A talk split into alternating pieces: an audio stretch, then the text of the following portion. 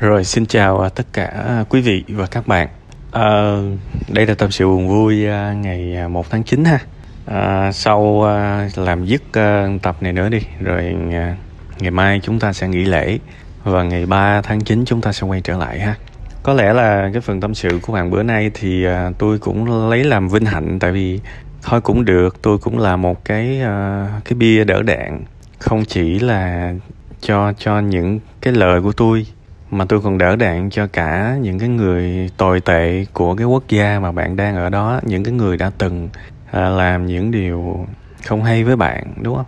Tôi đoán có lẽ bạn ở nhật ha. À, không không trách được. Thực ra tôi tôi rất là cân nhắc khi mà đưa cái cái phần này lên. Cuộc đời tôi thì tôi rất là sợ những người hâm mộ mình.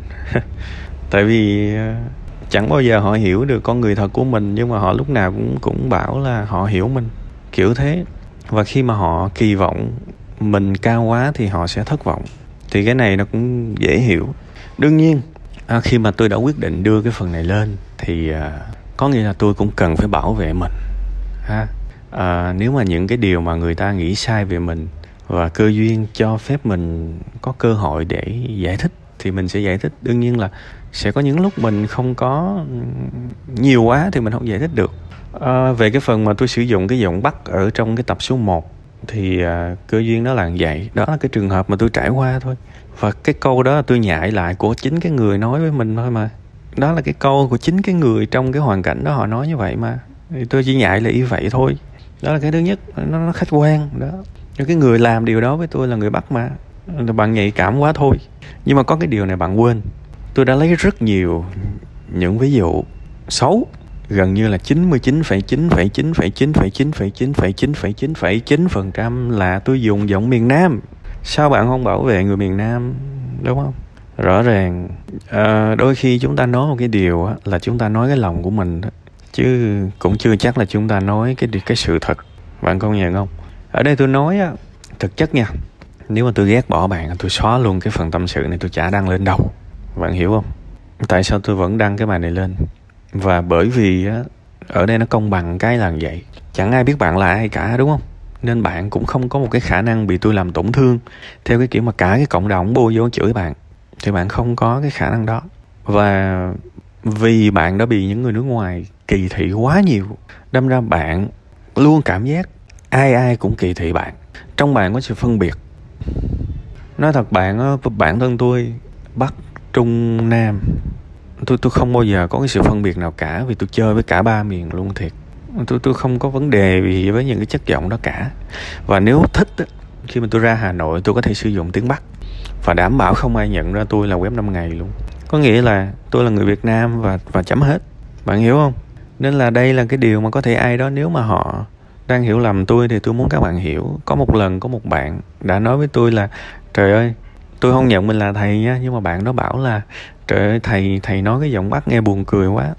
Vì tại sao cùng là một vấn đề? Có người bảo là buồn cười, có người bảo là kỳ thị. Thực ra, ít ra, nếu các bạn muốn biết sự thật, các bạn nên hỏi tôi là tôi cảm thấy như thế nào. Thì tôi sẽ trả lời sự thật với các bạn là trong cái phần tâm sự đó của tôi chẳng có buồn cười và cũng chẳng có kỳ thị. Tuy là cái người họ khen tôi buồn cười đó vui vẻ đó, là một cái điều tích cực. Và tuy là bạn nói cái câu đó của tôi là kỳ thị là cái điều tiêu cực. Nhưng mà thực ra cả hai nó chẳng có cái nào đúng với tôi cả. Vì các bạn đang nói cái lòng của mình các bạn đang nói cái lòng của mình chứ các bạn không nói dựa trên sự thật. À, và nó nó nói là một điều là bạn đã chịu đựng quá nhiều rồi. Và bạn trở nên mong manh trước một cái điều mà đôi khi không phải là ác ý từ người khác nhưng bạn cũng có thể dịch nó thành cái điều ác ý. Và tôi lên cái bài tâm sự này á vì tôi thương cái sự mong manh đó chứ không phải tôi lên để tôi phản đòn lại bạn đâu. Bạn hiểu không? Bước một là tôi từ chối nhận những gì không phải là của mình. Nhưng mà bước hai tôi vẫn phải nói với bạn rằng cái trạng thái đó nó rất là mong manh và nó dễ cho mình tổn thương lắm. Và nếu được á rồi rồi khoan cái nữa rồi cái cái hạnh phúc gia đình của bạn bạn cũng hận chồng bạn lắm. À, cuộc sống của bạn hận quá nhiều người hận cái nơi bạn đang sống hận chồng của bạn. Vô tình những cái điều đó nó làm cho mình và bạn hận bạn bạn hận chính bạn luôn. Vì bạn tự gọi bản thân mình bằng những cái mô tả rất là xấu xí. Quá nhiều cái sự oán hận ở cuộc sống của bạn. Nếu được, tôi muốn bạn sống ích kỷ hơn xíu. Bạn sống cho bạn đi. Bạn ích kỷ thôi, bạn đừng lo cho ai hết. Bạn sống cho bạn. Bạn thích gì bạn ăn đó đi. Bạn thích đồ gì bạn mặc đó đi. Bạn thích ngủ tới trưa, bạn cứ ngủ. Không, tôi khuyến khích điều này thật. Bạn biết làm sao không? Cho phép tôi liên thuyên chút xíu về cái được gọi là tình yêu nha bạn biết là cuộc đời của tôi tôi, tôi sợ nhất cái điều gì? Cuộc đời tôi tôi sợ nhất cái này nè. Tôi sợ ai đó hy sinh cho mình. Vì tôi không bao giờ quan niệm tình yêu là như vậy. Tôi sợ nhất là ai đó hy sinh cho mình. Ví dụ có một người phụ nữ nào đó họ bảo với tôi là em sẽ hy sinh thanh xuân của em cho anh. Em sẽ tình nguyện ở nhà lo lắng hết lo liệu hết và để anh phát triển sự nghiệp. Tôi tôi không bao giờ mà gắn bó được với người phụ nữ như vậy. Tại vì nếu các bạn hiểu thực sự về tình yêu á, các bạn sẽ hiểu là mọi thứ bền vững ở cuộc sống này nó không diễn ra theo hướng đó. Tại vì á, có thể là có những cái lý tưởng lớn hơn giống như là yêu nước, yêu trái đất này nọ thì tôi không nói ha. Nhưng tôi nói trong mối quan hệ tình yêu, tình thương cá nhân thôi. Không ai có thể hy sinh cho các bạn cả đời. Nhất là cái kiểu hy sinh cho đi vô điều kiện. Ai ai khi hy sinh thì luôn luôn chờ đợi một cái sự hồi đáp từ cái người nhận. Và tôi đã có nói cái việc này trong cái bài sự nhầm lẫn, cướp đi hạnh phúc. Chúng ta nhầm lẫn giữa cho đi, đầu tư và trao đổi. Cho đi là cho luôn, và mấy người ở cuộc đời này làm được chuyện đó. Nên tôi rất là sợ khi ai đó hy sinh cho mình. Tại vì tôi biết thật là khó. Nếu mà sự hy sinh đó đơn thuần là sự cho đi, họ vẫn luôn sự mong chờ chứ. Tôi không nói là xấu hay tốt nha, tôi đang nói là hạnh phúc hay không hạnh phúc thôi khi người phụ nữ ở nhà dọn dẹp, hy sinh sự nghiệp của mình và chấp nhận một cái sự xuống sắc, chấp nhận một cái sự mà kìm kẹp trong gia đình. Không thể nào bảo là cổ không muốn một cái sự công nhận, đúng không? Cổ muốn chứ. Cổ cảm giác giống như là mình bị ở tù vậy đó, bị kìm kẹp vậy đó. Tại sao tôi phải ở nhà? Tôi muốn đi chơi, tôi có bạn bè, tại sao tôi phải ở nhà? Nhưng tôi phải ở nhà và thế là nó tích tụ hận thù ngay cả khi hai người vẫn còn hạnh phúc. Nhưng mà đôi khi cái hận thù nó là một cái hạt giống ban đầu thôi, người ta không nhận ra. Rồi khi mà mình cứ hy sinh mãi, nhưng mà nói theo kiểu mà những cái người phụ nữ đang hận chồng á, thì họ bảo là thằng chồng của tôi nó có nó có nhìn ra đâu. Thằng chồng của tôi nó có nhìn ra đâu và thế là mình tuyệt vọng, chờ đợi sự công nhận từ người khác. Và nó kéo dài ơi là dài thì cái mối quan hệ này chỉ còn là hận thù thôi và cho, cho phép tôi lặp lại một lần nữa đây không đúng không sai mà chỉ là hạnh phúc hay không hạnh phúc thôi. Đầy người đúng nhưng mà vẫn bất hạnh đó thôi. Nên ở đây đừng có mang đúng sai vào. Ở đây đang nói là hạnh phúc hay không hạnh phúc và rõ ràng là không hạnh phúc. Tôi sẽ chọn yêu những người ích kỷ. Tôi sẽ chọn và tôi thích chơi với những người ích kỷ ở cái chỗ này. Họ quá yêu thương bản thân họ. Đâm ra cái tình thương nó bị dư đâm ra tình thương nó bị dư. Và thế là họ có thể cho mình một chút tình thương dư thừa từ họ mà không bao giờ họ đòi lại. Bạn ngẫm cái điều này thử xem nó đúng không? Bây giờ tôi lấy một cái ví dụ tương đương, tương đối nha. Rồi chút xíu tôi quay trở lại. Bây giờ ví dụ tôi có 100 tỷ đi. Thôi trăm tỷ thì hơi quá với trong suy nghĩ của nhiều người. Tôi bảo tôi có một tỷ đi. Tôi có một tỷ thì tôi cầm 500 ngàn, tôi cho ai đó, tôi có bao giờ chờ họ phải trả lại cho tôi không? Bạn trả lời đi. 500 ngàn cao quá ha, bây giờ 100 ngàn thôi tôi có 1 tỷ trong tài khoản và tôi ra đường tôi thấy có cụ già nghèo quá. Ờ, bán vé số nữa. Nên mỗi ngày á, một tờ vé số 10 ngàn đúng không? Mỗi ngày tôi mua hai chục tờ cho cụ tôi mua đều hết 365 ngàn tôi mua hết. Tôi có bao giờ chờ cụ phải biết ơn mình không? Tại vì trăm ngàn hai trăm ngàn nó quá nhỏ so với tổng số tiền tôi có mà. Nhưng mà tại sao tôi lại rớt vào được cái trạng thái đó? Vì tôi đã sống ích kỷ bằng cách tôi đã rất nỗ lực để làm giàu. Và thế là tôi có nhiều tiền và tôi có nhiều tiền thì tôi không còn suy nghĩ nhiều trong cái việc chi tiêu những cái số tiền một vài trăm ngàn nữa. Đương nhiên ai cắt cớ sẽ bảo là có đầy thằng giàu mà nó kêu, thì thôi kệ đi. Chắc gì chúng ta đã quen được với lại 100 người giàu đâu mà chúng ta cứ thích lấy cái phần trăm số liệu ra, đúng không? Đó là trường hợp gọi là tương đồng, tương tương đối ha. Bây giờ mình quay trở lại với câu chuyện tình thương cũng vậy. Tại sao chúng ta có thể ngồi và trò chuyện với một nhà sư rất là thoải mái? Nhà sư nó có gì để cho mình các bạn? Tôi vẫn bảo nhà sư đó là một cái người ích kỷ trong dấu nháy. Nhà sư đó thiền rất nhiều và thực tập lòng từ bi với chính mình rất nhiều. Tại các bạn biết căn bản của thiền là làm sao? Là suy nghĩ nó tới với mình mình cứ để nó qua thôi, không phán xét. Tôi nghĩ đó là một cái hình thức từ bi rất là tuyệt vời á, tại vì mình không bao giờ judge, mình không bao giờ chửi rủa bạn chính mình hết đó. Cái cái cái người nhà sư đó, thiền sư đó thương chính mình rất nhiều các bạn. Và khi mà người ta thương mình nhiều quá thì chính người ta là tình thương luôn. Nên người ta mới lấy được cái tình thương của họ đó, họ share qua cho mình. Mà họ chẳng mất gì cả, vì họ thừa tình thương mà. Sự ích kỷ mà tôi đang muốn nói tới là như vậy. Cái người á, mà ví dụ như cười nhiều, mà chính họ cười vì họ muốn nha, thì khi họ gặp mình là họ cười thôi, họ không cần diễn còn có những người tiêu cực lắm nhưng mà gặp người khác phải ráng nhắc mình nhe răng ra để cười.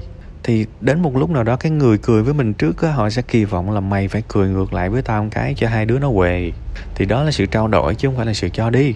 Tôi rất là sợ tôi lặp lại một lần nữa tôi rất là sợ khi ai đó tiếp cận mình và họ bảo với tôi là em sẽ hy sinh cho anh tôi sẽ hy sinh cho bạn thôi nghĩ đi nghĩ đi bạn thương bạn trước đi tôi tự thương tôi được mà cần gì bạn phải tự cần gì bạn phải hy sinh. Tôi cũng muốn là một người ích kỷ. Các bạn thấy, lẽ ra web 5 ngày tôi đã khai thác kinh tế rất nhiều rồi các bạn. Nhưng mà tôi không có đói để mà tôi phải bán nhiều thứ hơn cho các bạn. Youtube không phải là nghề của tôi. Bạn hiểu không? Khi mà tôi thu cái phần tâm sự buồn vui này tôi có 3 triệu 700 ngàn subscribe ở trên youtube. Bạn nhìn xem ở việt nam này được mấy trăm người làm cái này đâu trong khi dân số việt nam là trăm triệu. Nó không phải ngạo mạn, tại vì ngạo mạn tôi đã, nếu tôi thích cái sự ngạo mạn, tôi thích sự nổi tiếng thì tôi cũng đã có mặt rần rần ở trên truyền thông rồi. Cái tôi muốn nói là thành tựu của tôi là có thật, thành tựu của tôi là có thật nha. Và cái mục đích lớn nhất của việc duy trì youtube, facebook, cái group này là vì tôi tôi chỉ muốn truyền cho người khác những thứ tôi có thôi tôi có cái gì tôi có những kinh nghiệm trên thương trường, kinh doanh. Tôi muốn chỉ lại cho ai đó. Tôi có cái sự vui vẻ hài hước. Tôi muốn lên facebook để chọc các bạn cười. Lên facebook chọc các bạn cười thôi, chứ cần gì có người bút tôi một bài 10 triệu. Tôi đâu cần số tiền đó. Tôi có gì nữa? Tôi có những cái chiêm nghiệm cuộc sống. Tôi có cái sự tập trung để nhìn ra những cái vấn đề cuộc đời.